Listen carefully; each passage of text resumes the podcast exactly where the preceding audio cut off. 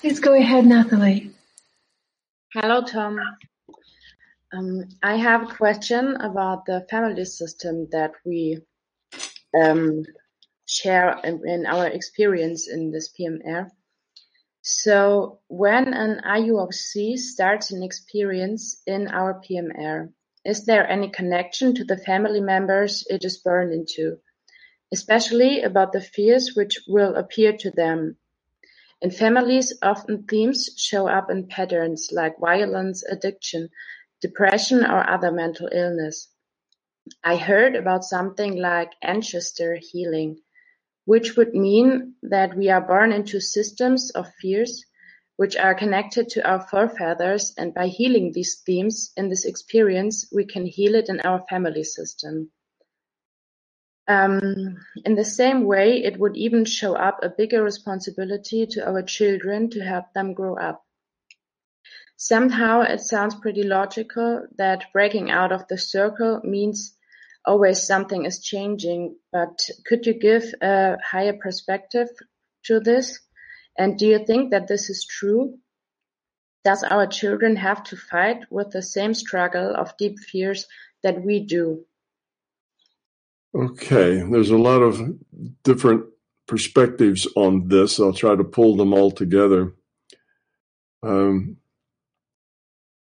it is true that we as parents do tend to pass our fears along to our children because our children see us as role models. So if we are terrified of water, you know, we're terrified of swimming, and we can't even get in water, you know, up past our waist before we start to panic, then they see us do that, they will tend to be that way as well. So we can pass fears along to our children. We do pass fears along. Um, so our, our children do tend to represent us. And of course, grand, your, your parents passed fears along to you and your grandparents passed their fears along to their, you know, to their children, which were your parents. So in a way, we do pass these fears, you know, on to our children because our children, let's say, taking back to the, the, the fear of water or the fear of being in water and drowning, you know, the, the, the children look up to us. We, the parents, are almost like gods. We know everything. We can do everything. We're all powerful to them. And if we're terrified of water, then they should be terrified of water too, because water must be very scary. If it scares my mom or scares my dad, then it's a pretty scary thing. I need to, I need to be wary.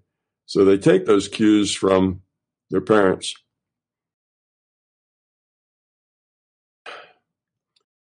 As far as the the what you bring in as an incarnation, yes, you start wherever it is you left off if in a past life you were, you know, terror, something was, you know, was a, a fear of yours.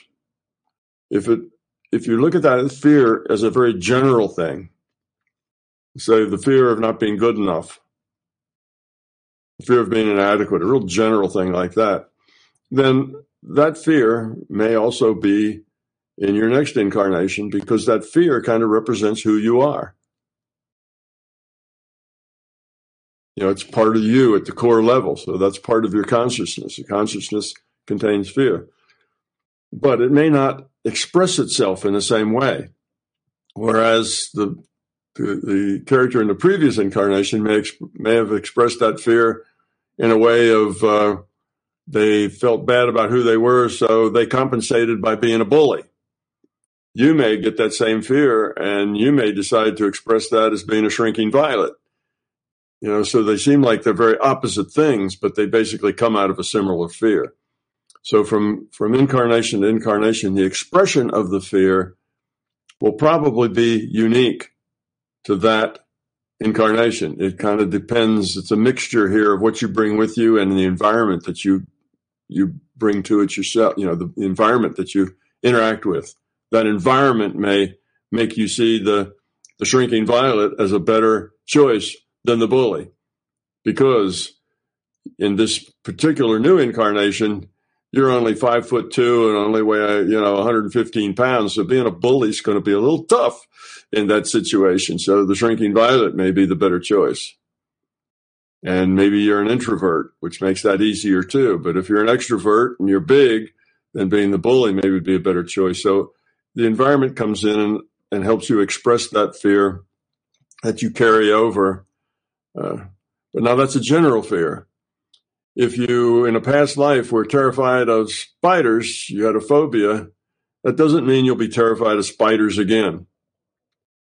You may have a propensity for phobias because that reflects your general core of your being, but that could come out in any sense. You know, it may not, it may not actually even turn into a phobia. It may be something else. So the specifics don't translate from lifetime to lifetime, but the general things do translate from lifetime to lifetime. And we do indeed take our fears and our children end up being afraid of the same things we're afraid of just because if we're afraid of them, then they must be awesomely scary. So that tends to get that tends to get passed on. But of course, it doesn't have to be passed on. It's not like we're doomed to keep passing these fears along generation to generation. We can grow up and change and get rid of fears, and then we don't pass them along. We can even get our intellect to intercede and say, well, I'm afraid of water, so I never learned to swim, but when my kids turn five years old, I'm putting them in swimming lessons. And after that, they're going to go on swim team and they're going to learn to swim like fish because my fear of water has caused me a lot of problem and makes it so that if I do ever get dumped in the water, I'm out of luck. If I can't swim, I'll just panic and drown. Whereas if I knew how to swim, that could save my life. So it's a good thing for a child to learn. So even though you yourself are still afraid of water, you would send your children. So you can stop passing these fears along if you understand you have the fear. You can just stop it. And of course, for the parent who has that fear of water, they should not go in with their child to the swimming lessons. They should drop their child off to the swimming lesson and go someplace else because otherwise they will make it very difficult for their child as they sit there totally tense, you know, white knuckled sitting in the bleachers. Their child will pick up all that fear. So they need to just drop them off and go someplace else. So we can change it. We don't have to keep passing them on but in some ways we we do. They get passed from generation to generation, and one can see that now. Because the mind leads and the body follows, if you have a, peer, a person who's very fearful, they can rearrange their central nervous system to express that fear more easily. Let's say you tend to have a, a negative attitude towards yourself. You don't like yourself very well then you can modify your brain chemistry such that you don't produce enough neurotransmitters so that you feel kind of depressed. Well, not liking yourself and being depressed just go together. So your your fear can change your body in a way that supports the fear. You see, again, intention modifies future probability. And if what's in your mind is I'm inadequate, then your the future probability will change your body to express that inadequacy in a, in say not enough neurotransmitters, not enough. Um, um, uh, forgot the word now, but anyway, so it'll change you to express who you are. So there's lots of ways that we, lots of things we come in with, but also lots of ways to outgrow. So don't feel stuck with anything certainly don't feel stuck about passing it on to children. You can control that even just from your intellect. You can control that and not pass it on to your children if you try hard enough, or at least you maybe you can control that. But as always, focus on getting rid of the fear because that ends it. You get rid of that fear and you outgrow it. Now, the next time, you won't have that. That won't be one of your lessons anymore you have outgrown it. You don't go back and pick it up again just because you used to have it. you've gone, you're done with it now. And from then on, every time you incarnate, you don't have that problem because you've dealt with it and you're done with it. So that's the whole point. We want to get done with these things that cause us pain, that cause us frustration and challenges and make us struggle.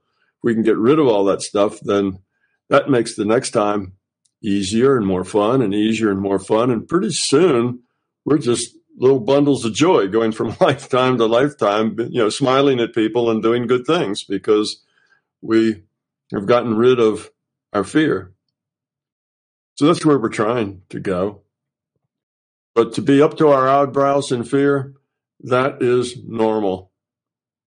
Most of us are up to our eyebrows in fear, dealing with the things we come in with. That's don't feel that that's a that's a negative. Oh, I'm so messed up. You know, don't feel like that at all.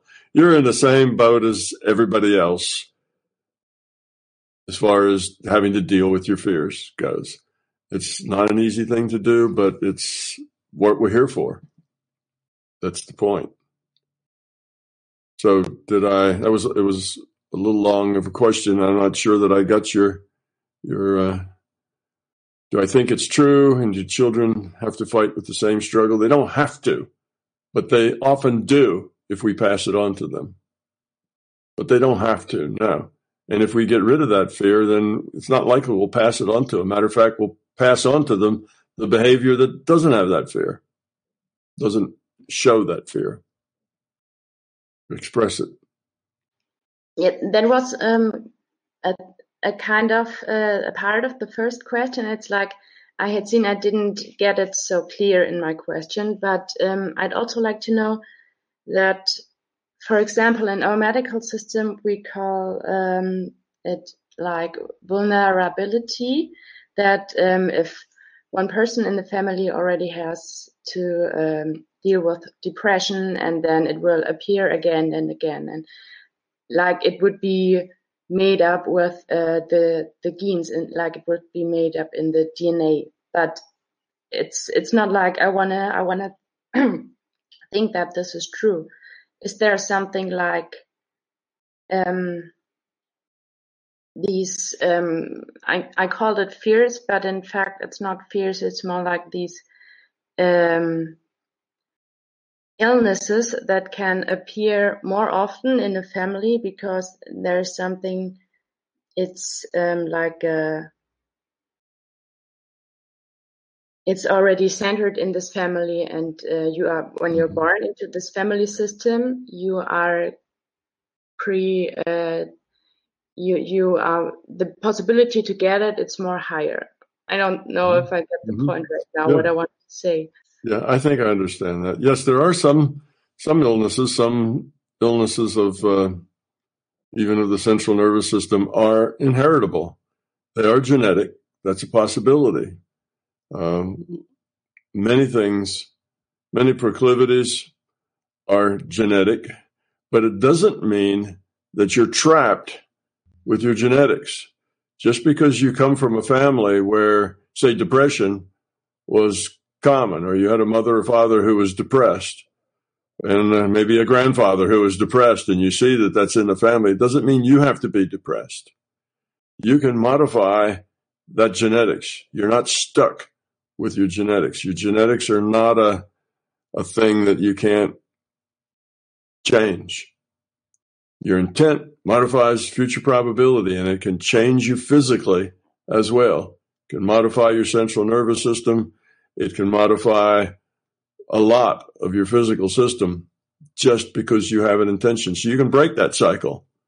Now you may have a proclivity toward it, which means it might be easier for you to become depressed if you had things that made you feel negative towards yourself in your life or whatever. It may be easier for you to grab hold of that depression thing because of a proclivity toward it, but it doesn't mean you have to become it you can you can change that genetic and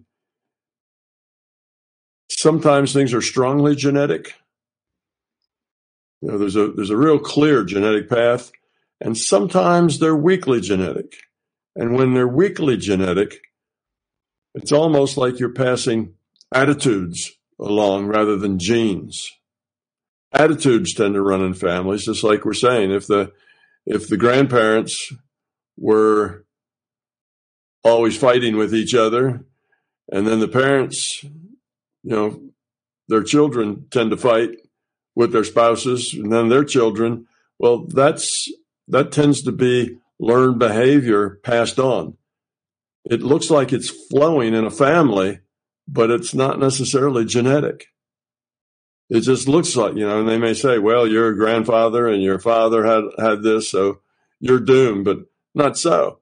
That may be just behavior passed along, not genetic at all. But there are some things that are genetic. But typically, the, the genes don't force you into a particular problem, as it is they make it more likely that you'll have that problem. And if you use your intent, you can make it less likely that you will have that problem. So you can counterbalance it with your intent. And all in all, don't feel burdened by the past. The past is done. You're here and you can change yourself. You can change things. You can change your physiology. You can change your brain chemistry. You can change your behavioral patterns that you picked up you know, from your mother. Females tend to pick up behavioral patterns from their mother, and males tend to pick up behavioral patterns from their father. That's a tendency. So your mother picked up behavioral patterns from her mother and so on. But you can you can short circuit those. You can not pass those on. If you have the intent to change, that intent will dominate everything else. Don't feel burdened by a by a past that has a lot of people with problems in it. You can be easily the shining star that doesn't have any problems at all, or learn how to get rid of all those problems. And then your children won't have them either.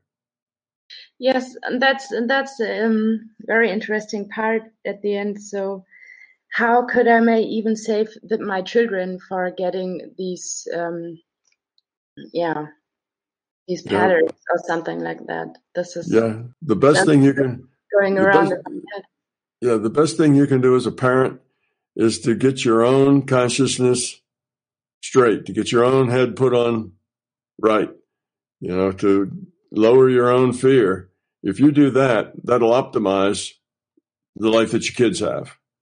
Because if you change it, let's say you did get some kind of genetic proclivity to, you know, be depressed. Okay.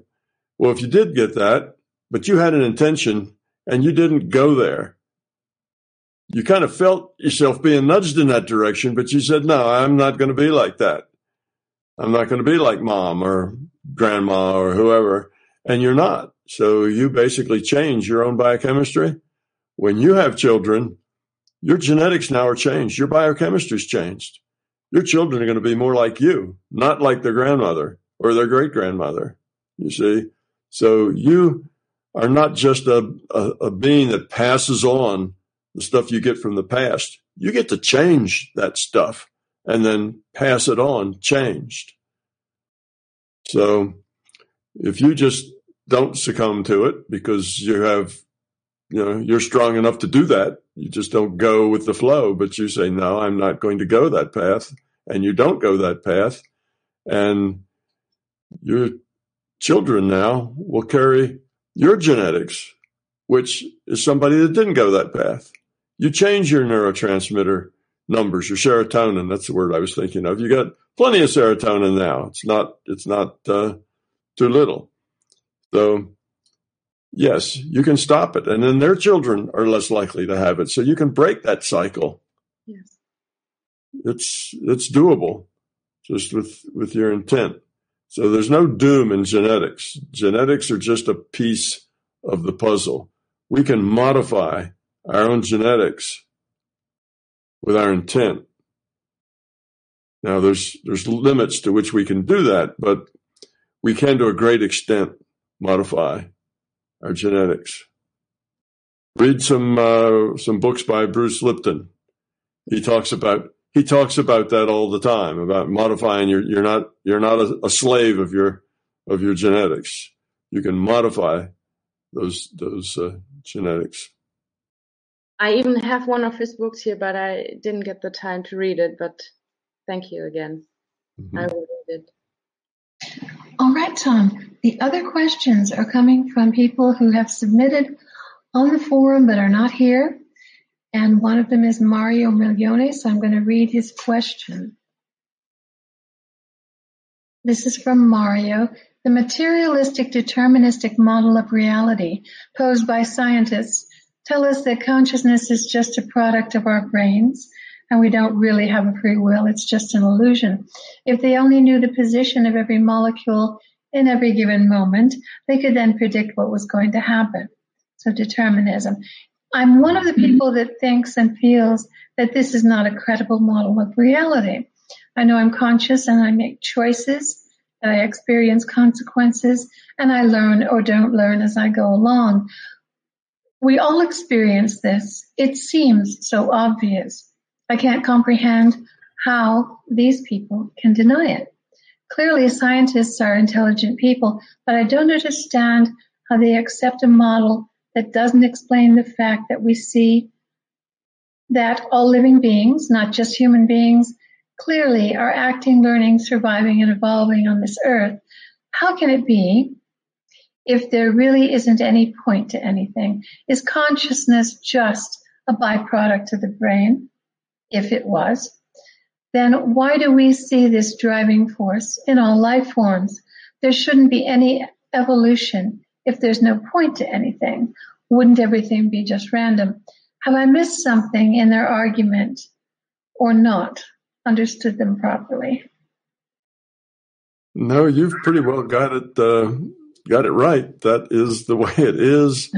But when you when you ask the question how, you know, how could they come to this conclusion? Well, your point is that the conclusion seems to rationally be untrue. We experience choice, we experience change, we experience evolution, and we know that the changes that we make, that we can make changes and have those changes take effect, that we can change ourselves, which would, you know, say that uh, they must be wrong. Otherwise, we could never change ourselves. And we know we can. But all of your arguments are rational. Belief is not rational. When somebody believes something, a rational argument is not able to crack that belief.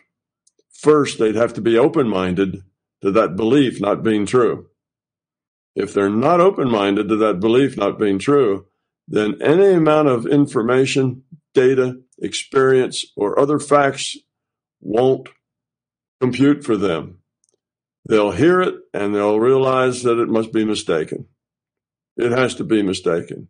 It has to be wrong. So they just throw it out. Now, in the in the strongest cases of that, it's just called denial. Right? You just deny things because they are they are crosswise with your beliefs. So that's how it happens. Yes, scientists are clearly intelligent people, and yes, they have lives, and yes, they are conscious, and yes, they make choices, and by those choices, they change things.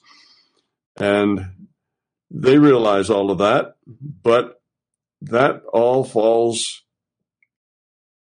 on the opposite side of logic from their belief that this is a material reality, that this is a deterministic reality. And you have to have a deterministic reality if it's a material reality. So if that's your fundamental belief, then everything to the contrary must be an illusion by definition. And you don't even have to investigate it because you know, by definition, it's an illusion. So they don't really think about it or investigate it or spend much time worrying over it because they already know the answer. If it's contrary with my belief, it must be an illusion. It's just that simple. So why say, why am I going to go out and study this illusion that people are having or even think about it much? When you know already deep down inside that it is, has to be, must be an illusion. Okay, so that's how all believers are.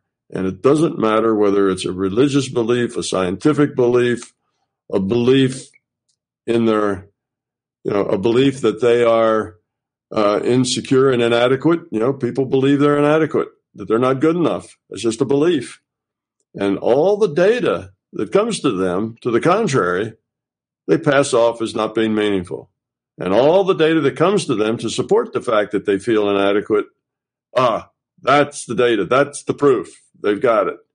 The other data, they just, no, can't be true. It's an anomaly. Oh, it's not like that. That's just an illusion. So that's the way all belief is, no matter what your belief is about. If you have a belief, you tend to pay attention to the data that confirms it and pass off everything that doesn't confirm it as an illusion, as not being real, being somehow misunderstood. So that's how intelligent people like scientists can have a life every day, making choices, changing changing their path, deciding to become a physicist or deciding to become a chemist or deciding to become a you know a social worker, and they made that hard choice, and now here they are as a physicist, but been entirely different life if they'd chosen to be a social worker. Uh, well, that was that choice was just an illusion because it conflicts with my belief. That may seem incredible, but that is just the nature of belief. So you cannot fight belief with facts or with rationality. Rationality doesn't work against belief. Now, if there's some open mindedness in there, then facts can pry in and make a crack and eventually change things. But if they were open minded, then it probably wouldn't be a belief. They wouldn't see it as, you know, people who have beliefs see their beliefs as facts. That's the nature of a belief. So they don't see their belief as a belief, they see their belief as a fact. So that's why, yeah, it seems odd. You know, the very people who are supposed to to be skeptical of everything and only look at the facts have a belief, you know, at the center of their own of their own uh, their own science. Well, most people have beliefs at the center of their being, someplace or another, and most professionals have beliefs at the basis of their, you know, their ideas. It's just kind of common. We're up to our eyebrows in fear. We're up to our eyebrows in beliefs and self-centeredness. It's just the way we are. So it doesn't matter if you're a scientist or if you're, you know, a fundamentalist. It all works the same way. Belief is belief. Or maybe you're just some individual that believes you're inadequate. Belief is a belief. Every day, life will confirm your fear that you're inadequate. And every day, all the things that demonstrate that you're not are thrown away as inconsequential. Well, Tom, um, there's been a there's a practical side to this too. I mean, this argument has been going on for a hundred years. This is what your experiments are trying to uh, to show that consciousness is at the root of reality from the original Copenhagen experiment. Um, but we have known scientists who had have admitted that um, their colleagues will come to them in confidence and say, you know, I, I believe what you're doing. These scientists who have a big picture, who whose experiments um, in consciousness uh, is is very very well documented, and they'll say, you know, I do I do believe in what you're doing, and I do know that this is how it is that consciousness has this role in our reality, but I have my career to look at. Some of them are vested into, um, you know, maybe universities that wouldn't back the consciousness idea, as you discovered when you tried to get the any mm-hmm. uh, university to do your physics experiments. And then there are some of those brave scientists who have a solid career in, um, say, the medical field, like Brian Weiss, uh, top-notch uh, head of psychiatry at Mount Sinai who have to leave what they've always done and go with something that works better. Once what Brian found that he did hip when he did hypnosis, which was part of his method, that he discovered past lives of people was helping them more than the drugs they were prescribing. These are the very brave souls who go forward with the truth, and these are the true scientists. Um, but your experiments are going to be very important because of what they're showing with this hundred year old argument. And maybe you can tell people a little bit about, you know, those two conflicting things and to, to just to add a little bit to it. Yeah. Well, if you're in a group of people and they all share a belief, like most scientists and not just scientists, but doctors and lawyers and Indian chiefs, you know, most people who are left brain dominant believe that our world is materialistic and that materialism is the right answer. But they believe that because their parents probably believe that and their society believes that and their culture believes that. So you can pick up a lot of beliefs just out of the culture. And when you live in a culture, be it a culture of scientists or a culture within a religion or just the culture in general, when you when you're in a culture and a belief is is a given truth, then to to step outside that, you know, to step out of that box takes a fair amount of courage. And to step out of that box tends to gather the wrath and the displeasure of those people that are still in that box. Because you obviously has shown yourself to be incompetent and stupid because you don't hold that same belief that they do. You see, so that's just the nature of the way things are. But you know, there always will be people who will have an open mind and look at the facts and change their mind who aren't committed to beliefs. There's always those people around. And they will always go off on their own. They will think out of the box and go to work out of the box and do whatever they do. Now, in a way, you might think that, gee, it would be better if we could kind of turn around and grow up more quickly. You know, we've been, like you say, a hundred years on just this one particular belief, which is she's talking about, uh, you know, double slit quantum mechanics, that sort of thing. But it goes back more than that. You know, the, the belief in materialism is uh, is fairly deep. Goes back to Newton, I guess, in his big clockwork universe.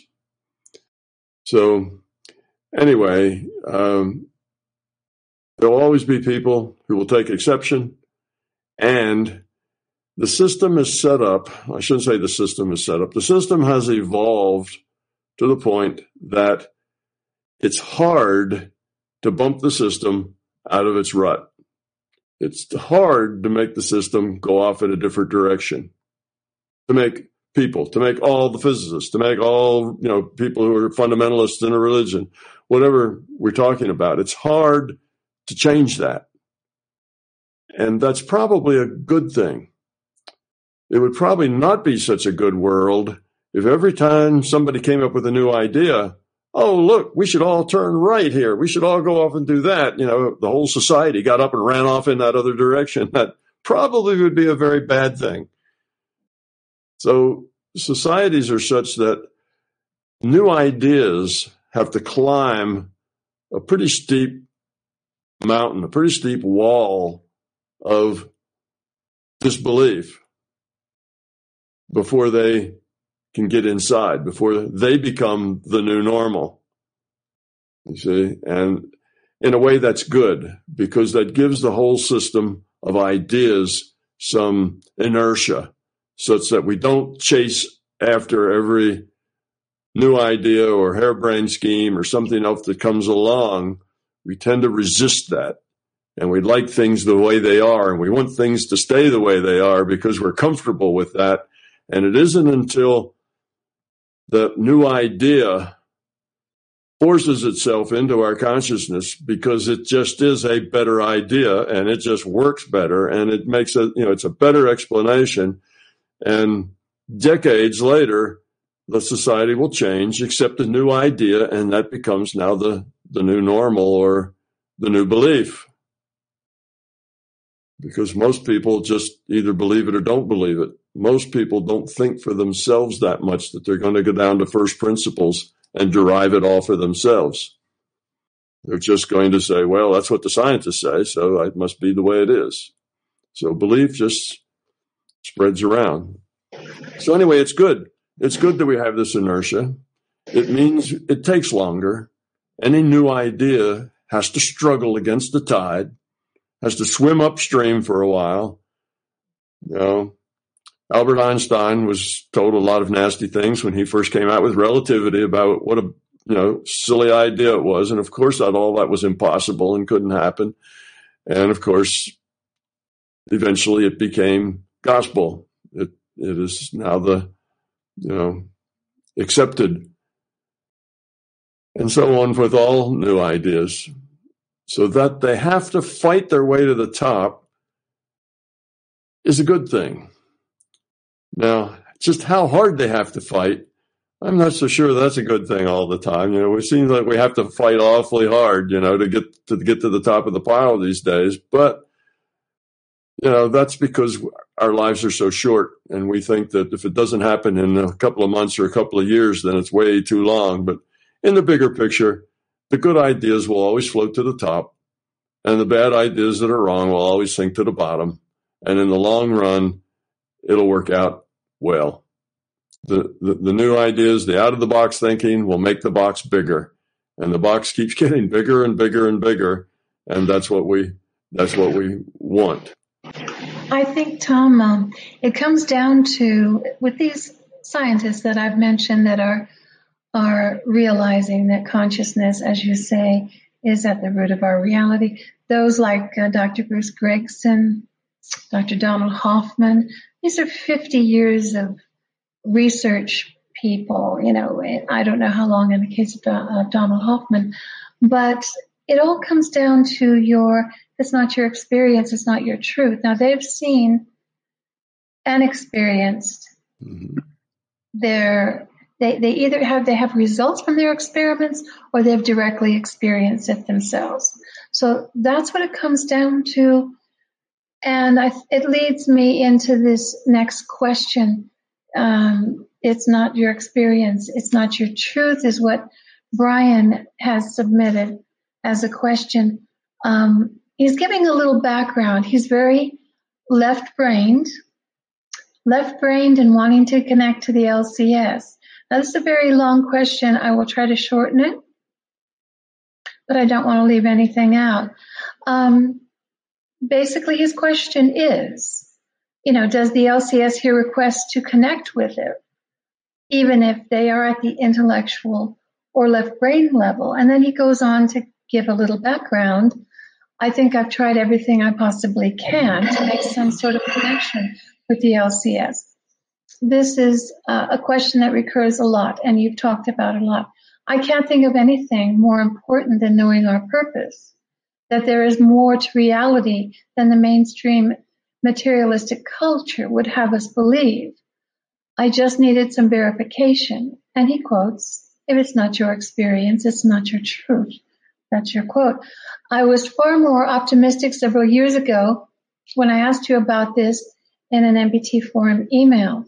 I still have the information as it was good information.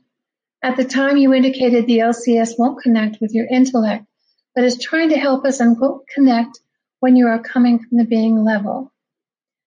Uh, since I had experienced something like a vibrational state years ago while meditating, I figured it would come in time.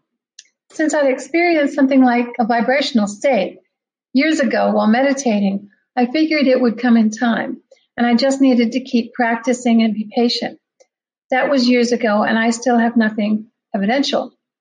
I've listened to all of your week long intensives posted to YouTube.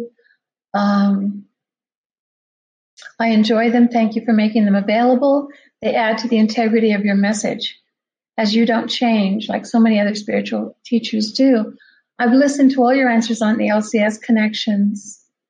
Um, a few months ago, it came up again, and when you said it was basically down to taking it seriously, I was a little surprised when I found myself getting triggered. I don't get triggered much these days, but that got me. I don't think there's much uh, I I take more seriously. But if I am fooling myself and not being serious, what harm could it do for the LCS to help out with a little information, even if I'm full of fear and ego? Um, that's that is basically his his question.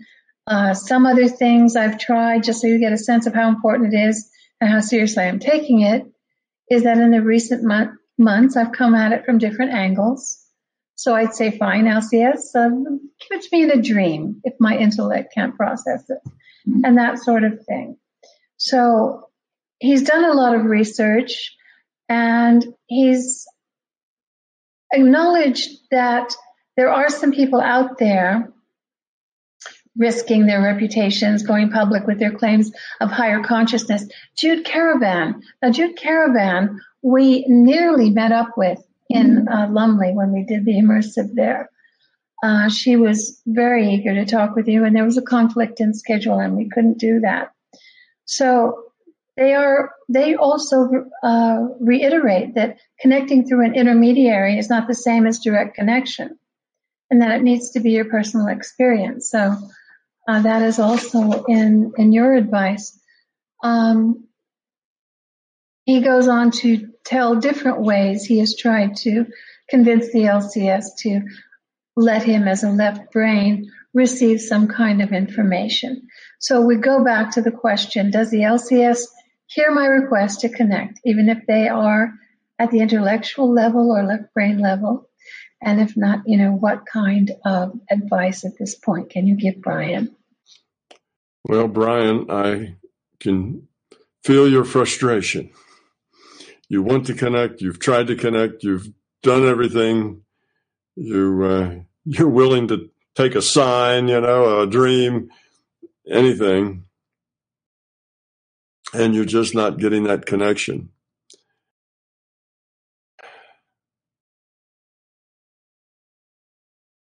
One of the problems may be, I don't know exactly what, what, you know, the particular problem is with, with you making this connection, but one of the problems may well be that you're trying too hard.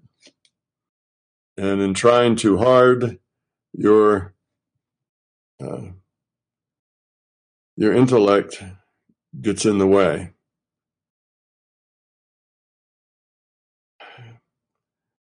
Having a uh, having a, an idea that it is possible that something is you know that something is possible to do can also be important. If you have an idea that, particularly after you've tried so many things and it's and you're beginning to believe it's impossible, just from your experience, that makes it more impossible. So your long list of failures makes another failure more likely. None of this is helpful to you yet. we'll see if I can come across something that's actually helpful to you. Um, when we try too hard, we block it. If we, at a deeper level, if at an intellectual level, we say, Oh, I'm open, I'm ready, but at a deeper level, we're not so sure, that can block it. When I was at a course for training people to see without eyes, it found out the only people who could see without eyes could see without eyes because they believed that they were cheating, even though they weren't. Okay. But if they thought they were, that gave them justification for being able to do it. So a little bit of light would leak in around their mask around the edge or something, and they'd see that light and they'd say, Oh, okay that light's getting in. That's how I'm seeing. Uh, they weren't technical enough to realize that little bit of light that bounces in around the edges can't carry an image. It's unfocusable. It can't carry. There's no in, there's no information on that light, other than that it's light. So being a techie, that wasn't good justification for me because I knew that that wouldn't help. But not being a techie, you think, oh, there's a little light coming around now. That's probably how I'm doing this that allowed you to do it. In other words, that took the block away.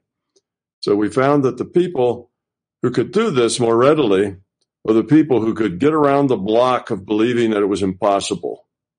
How could you read in the dark? How could you read without light? Obviously, impossible. And it wasn't that they didn't believe that people were doing it. Matter of fact, everybody there had seen the videos, had, had uh, was perfectly aware that it could be done, and other people did it. So it's not that their intellect wasn't on board with the possibility, but something deeper inside of them felt it was impossible. And because at that level, it was impossible. But if you could play some kind of little trick where they really couldn't see at all, but they thought they could. Oh, look, you've got a little peephole in your mask. See that little dot of light? This is what they tell the children. See that little dot, that little dot of light that's that uh, that you can see in there. Well, that dot of light is probably just you know after vision of your eyes after putting the mask on. But you say that's you know that, that's a little hole in your mask. Think of that as a little hole in your mask. Now make it bigger make it bigger. Now you can see through it. And sure enough, you know, with that idea that that was a hole in their mask, that was enough to justify the possibility of it all. And then the children could do that because children don't have that same level of, of, uh, you know, conviction about the nature of reality that other, that adults have. So it was much easier for children to do this because they weren't so convinced that it was impossible. In their world, the world's full of magic. You know, an automobile is magic. You know, all kinds of things are magic in a in a child's world. So they uh, they were able to do it. So I suspect that there is, though it's not in your intellect, it's not necessarily in your control. There's a belief somewhere that it's unlikely, that it's impossible, or not even that it's unlikely, but maybe even that it's just impossible for you and that can block it, block it entirely. So it seems like, at least with the learning to uh, read and see without your eyes, the key ingredient, the key ingredient is to be able to justify that you can do it in your mind. If you can make yourself think that, oh, here's how I'm doing it. All right, I've got a rational justification for it A little bit of light seeping under my mask, and that's how I'm able to see, then you can see.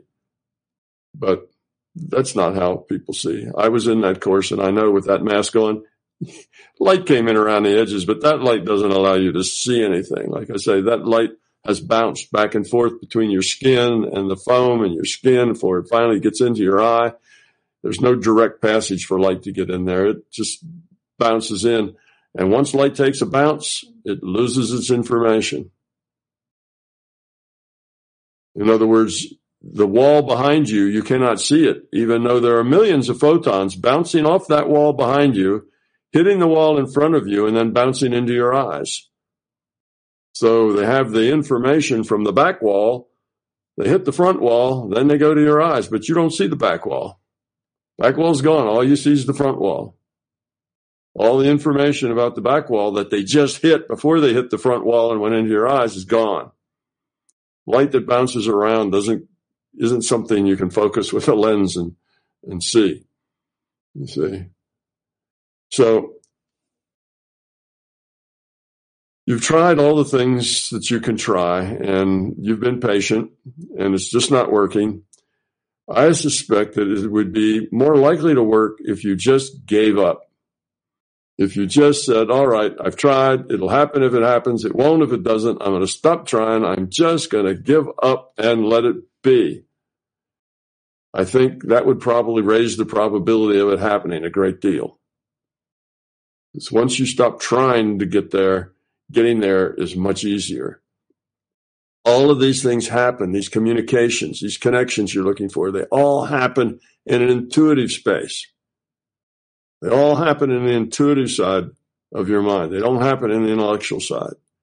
The intellectual side will prohibit them. But that intuitive side, if it's if you don't trust it, then any any information that comes in there, you kind of discard it.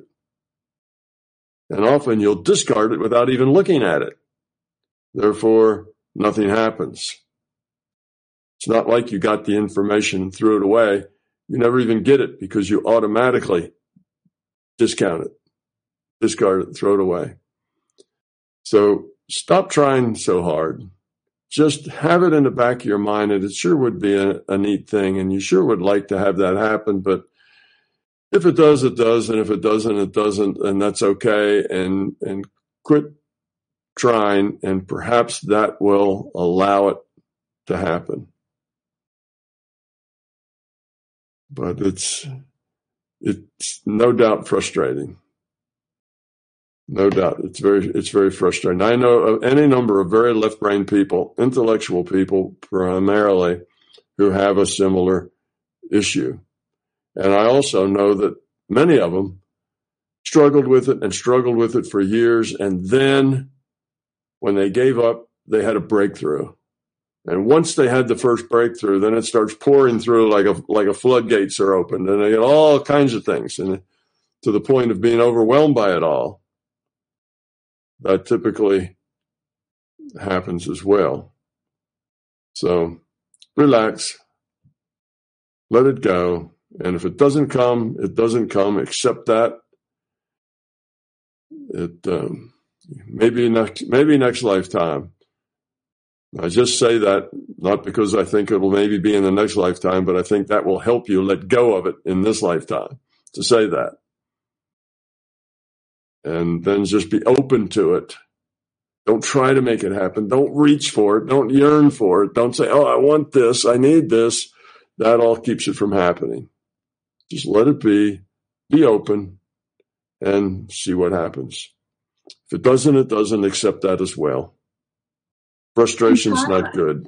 Would your advice for him be if these floodgates of intuition and images did come in, to not analyze it, engage it, rather than analyze? Would that be yeah. something yeah, that would be that would be good. Yes, engage everything, every anything that comes in, even if it's silly. And you, if you've heard my my uh, things I did on uh, my intensives, then you've heard me say that. You know, engage everything, even silly things. But I think he's past that point. He's not even getting things to engage at this point. He's not really getting anything. And there's a part of his mind that discards things before he even gets to know that he's gotten the message. It's thrown out. And it does. It exists down in a deep level. Like I say, every person in that meeting knew that seeing without eyes was indeed possible because they had seen people doing it. They had talked to a man who was blind who could do it. So they knew it was possible, but that doesn't mean that at a deeper level, they could allow themselves to do it. Because as soon as a little flicker would come through and they'd see something, they'd immediately discount that as part of their imagination. There's some, there's that censor that sits at the core of you someplace that uh, takes all your beliefs and censors everything accordingly. Same reason the scientists don't seem to be able to see a bigger picture. They got that little censor sitting in there that uh, is trying to uphold all of their beliefs. Well, good luck.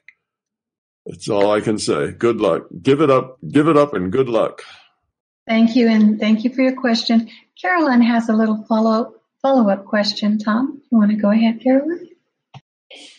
I, I wanted to know if there's um, if there's a good reason to manipulate people. Like, can there be a low entropy choice to manipulate someone? Yeah, I suspect there could be. You know, a you try to get somebody to see something, so you give them a nudge. But the manipulation needs to be gentle. It need to be a nudge, a way of of um, of simply and easily, not some complex thing, not a story, you know, not a not not a long lie, not a not a uh, a uh, you know, no tricks, no psychological tricks, things like that, but just nudging someone. Yes. So the manipulation is very gentle and it's in the background. It's not in the foreground. So for instance, let's say you have a friend and that friend thinks that the larger, you know, conscious system is ridiculous. So you could occasionally bring up some little fact about it. Well, you know, from from this viewpoint of the of seeing consciousness as fundamental, you can derive physics better than physics can. Oh, just a statement. Or, you know, I've done this myself, or I know lots of people who have these experiences, or just something. Not a not trying to manipulate and force them to agree with you, but just throwing out bits of facts and then letting them go. So that was what I'd call a very mild manipulation. It's manipulative in the sense that you're trying to help them see this bigger picture. You're making an effort, but you're not trying to trick them into it. You're not trying to to uh, lead them, you know, with a with a ring in their nose, you know, lead them up to something. You're just pointing out things. You know, this and this, and you're not arguing that might be just you know it might be uh, looked at as a manipulation but i think that sort of thing is fine. You know you're trying to help people see a bigger reality by doing things saying certain things but you're not pushy. You're not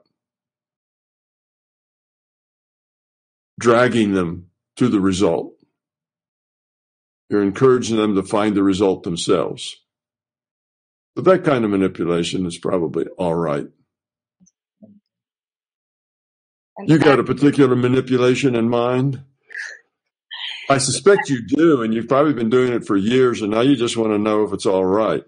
like, uh, like I just kind of realized that sometimes I say things that I don't mean, and ah. like. That's probably not a good manipulation. No, saying things you don't mean. That falls in the category of lie, and that's probably not not good. Now, saying something like, Of course, my dear, you look wonderful in that new dress, even if you don't really think that's true, that's also saying something that you don't mean, but it's purposeful in a sense you make somebody feel better. And that's fine. But to say something that's not true just to get a reaction or just to get somebody to, to see it the way you want them to see it, that's manipulation that's not so fine you should be more straightforward. If you'd like them to see something rather than try to trick them into it by saying something that isn't true, better to just bring it out and say, here's what I think. Just lay it right out there rather than uh, be clever about it. I had a bit of a follow up because um, someone once, like many spiritual teachers, really um, have this teaching of always speaking the truth.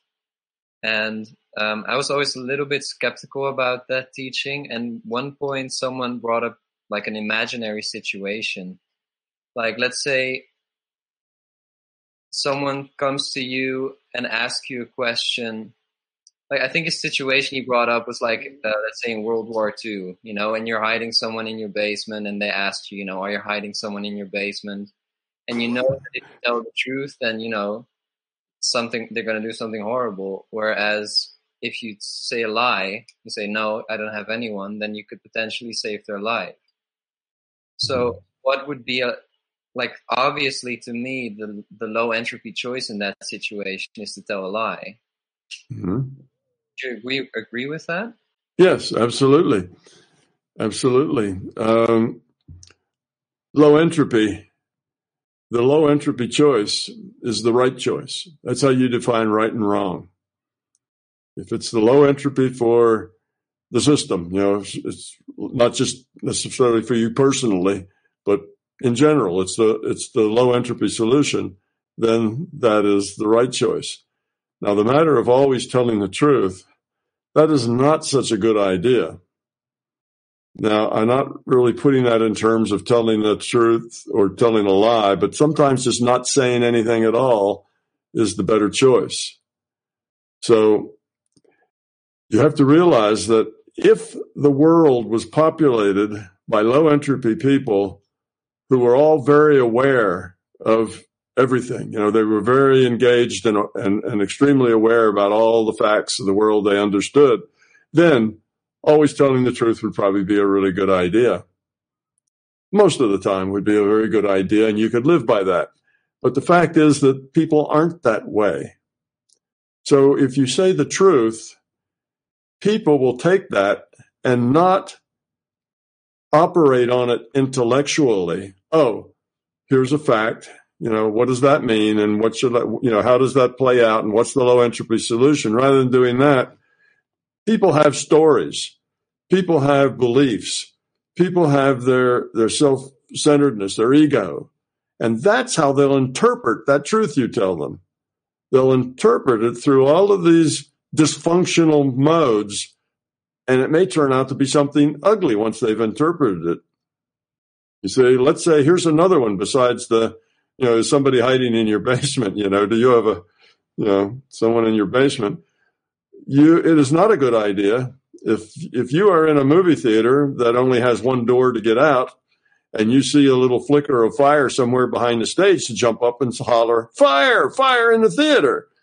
Bad idea because probably 10 or 20 people will be trampled to death and there'll be a lot of injuries and deaths that if everybody just got up and walked out peacefully, nobody would get hurt. You see? So the truth here hurts people.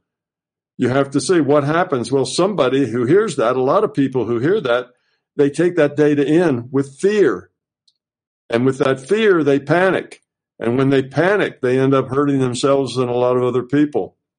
So you have to look at consequences of what you say. It's not only that what I say is the truth, therefore I'll always say it. It's what are the consequences of what I'm saying?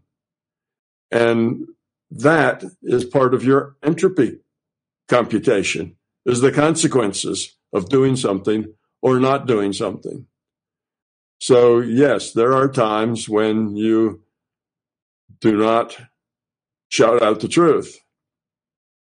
Now, in certain in certain uh, limited circles, let's say you're just in a discussion group about such and such a thing. Well, then that's kind of limited, and maybe everything you say there is the truth, and you could just make that a rule for everybody talking about it. But in life in general, you have to look at consequences people will take that truth and when it runs through their fear, something else may come out. For instance, I mentioned earlier that I only tell about, you know, maybe 15, 20% of my experiences. And asked to talk more about them, I tend to refuse because I know if I tell you something and you have no experience, you will try to match it with something. You'll do a pattern match of your own. You'll try to imagine what that's like and you'll come up to some kind of conclusion. And in your mind, however you interpret that data, that's what you'll think. Well, because you don't have the experience, there's about a 99.9% chance that what you come up with is wrong. It's not going to be that way, but that's what you'll make up. So by me telling you, okay, that's, I'll just tell you the truth the way it happened I'm, you're going to walk out with a lot of misconceptions in your mind because my words are just my best effort at trying to put the experience into words. And then your best effort of taking those words and turning them into what you think the experience was like. You see, so the probability I'm just going to fill your head full of nonsense by telling you my truth. So there's no point in that. It's a disservice to you. It's not a service to you. It's like, oh well, now I know how how it is out there in the in the great beyond, you know, outside the physical. This is the way it is. What you're imagining that I'm saying and what it leads to has to do with your beliefs. It has to do with all kinds of other things and fears.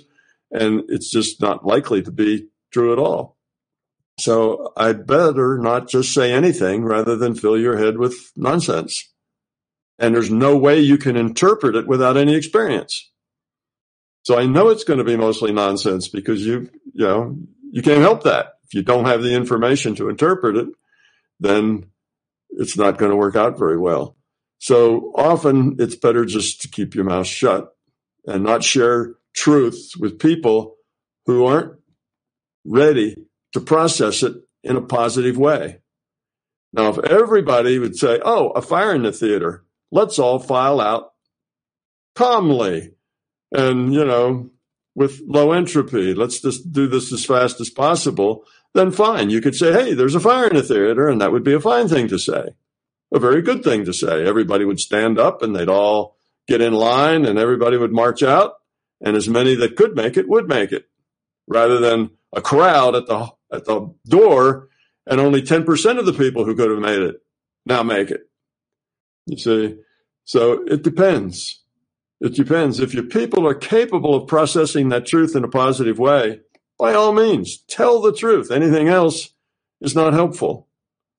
But if they're not capable of processing that in a positive way, then be a little careful what you what you say. You're liable to create an emotional, fearful, belief-based reaction that is worse than saying nothing at all. So that's my concept about the truth. You always tell the truth, always, no matter what, is just not a good idea.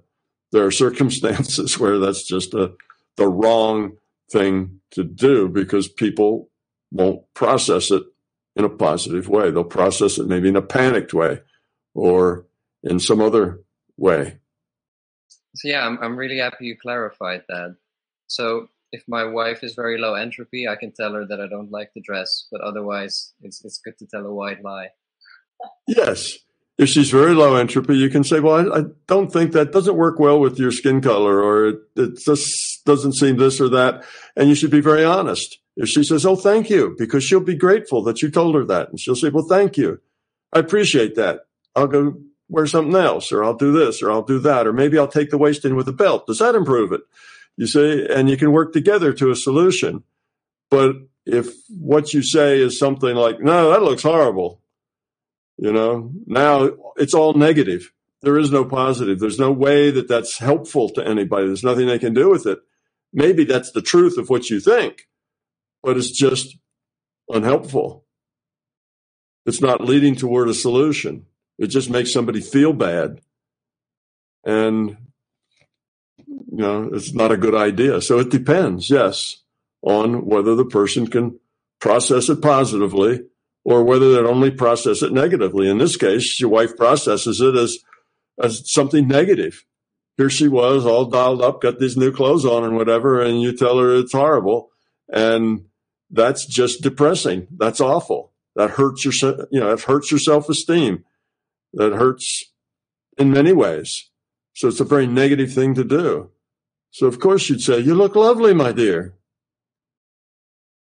And you smile and you take her arm. And of course, in your mind, you just do a little shift and she is lovely because, you know, inside that dress, she's always lovely. And that's really what counts. So acting like she's lovely is easy because she is, you see, and the dress really doesn't matter that much. So that's the way to to look at it. But if it's if it's only negative, and if you say, "Well, I only meant it to be helpful," you know, but she's upset and angry, that just makes it worse. You know, it doesn't make it better; it makes it worse. Anything you can say will make it worse. So, no, not a good idea. But yes, if she would take it as a as a helpful comment, yes, by all means. So it depends on who you're talking to and what it is you think they think. You see? Now, you're guessing. How do you know what this other person's thinking? How do you know whether they'll take it well or not? Well, by time, if you spend a lot of time with them, you get to know those things just by trial and error. Otherwise, you have to guess. And it's always easy, better to guess on the side of positivity, not on the side of negativity. So you just be careful, and do the best you can the better you know people, the more you can share with them. Okay, thanks, Tom. That was very helpful. All right. We have come to the end of this fireside chat. Unless anyone has another question, um, we will wrap this up for today. Thank you, everyone, for joining. Thank you, everyone, for submitting your questions. Oliver, as always, and Justin, who does all the editing on this. Thank you, Nathan, for returning after a few years to our fireside chat, and to Tina, who uh, this is the first experience in the fireside chat. Um, thank you all. Great questions. Thanks, everybody. It's been fun.